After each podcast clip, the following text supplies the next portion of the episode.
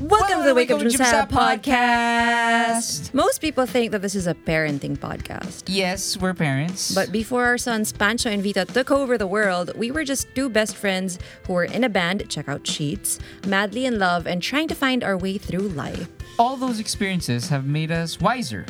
Hence, we are lovingly called by our listeners as Pod Mom, Pod Dad, Pod Mother, Pod Father, and we call them Pod, Kids. And in this podcast, we share that wisdom. With hopes that we can help you as you go through this journey called life. We talk about horrible bosses, drunken mistakes, the latest gossip, politics, basically everything that's not included in our non existent script.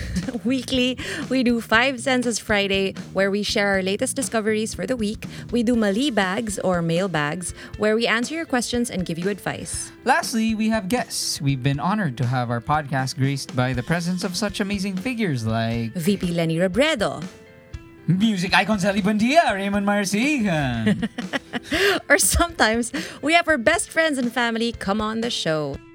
If you like it, yay, you're a pod kid. If not, well, to quote one of our most memorable quotes, Kung ayaw mo sa akin,